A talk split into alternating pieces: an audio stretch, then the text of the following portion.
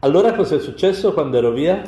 Ha chiamato la mamma di Alice dicendo che la bambina ha bruciore ad urinare.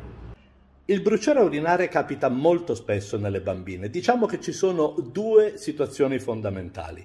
La prima è un'infiammazione esterna alla vulva. Cercano di pulirsi, fanno da sole, pasticciano e si infiammano. In questo caso il bruciore c'è quando cercano di fare pipì e quindi trattengono il più possibile, fanno meno pipì del solito. Viceversa, la seconda possibilità è che abbiano una cistite, cioè un'infezione della vescica. In questo caso non hanno possibilità di trattenere, al contrario hanno stimolo ad andare a fare pipì molto spesso.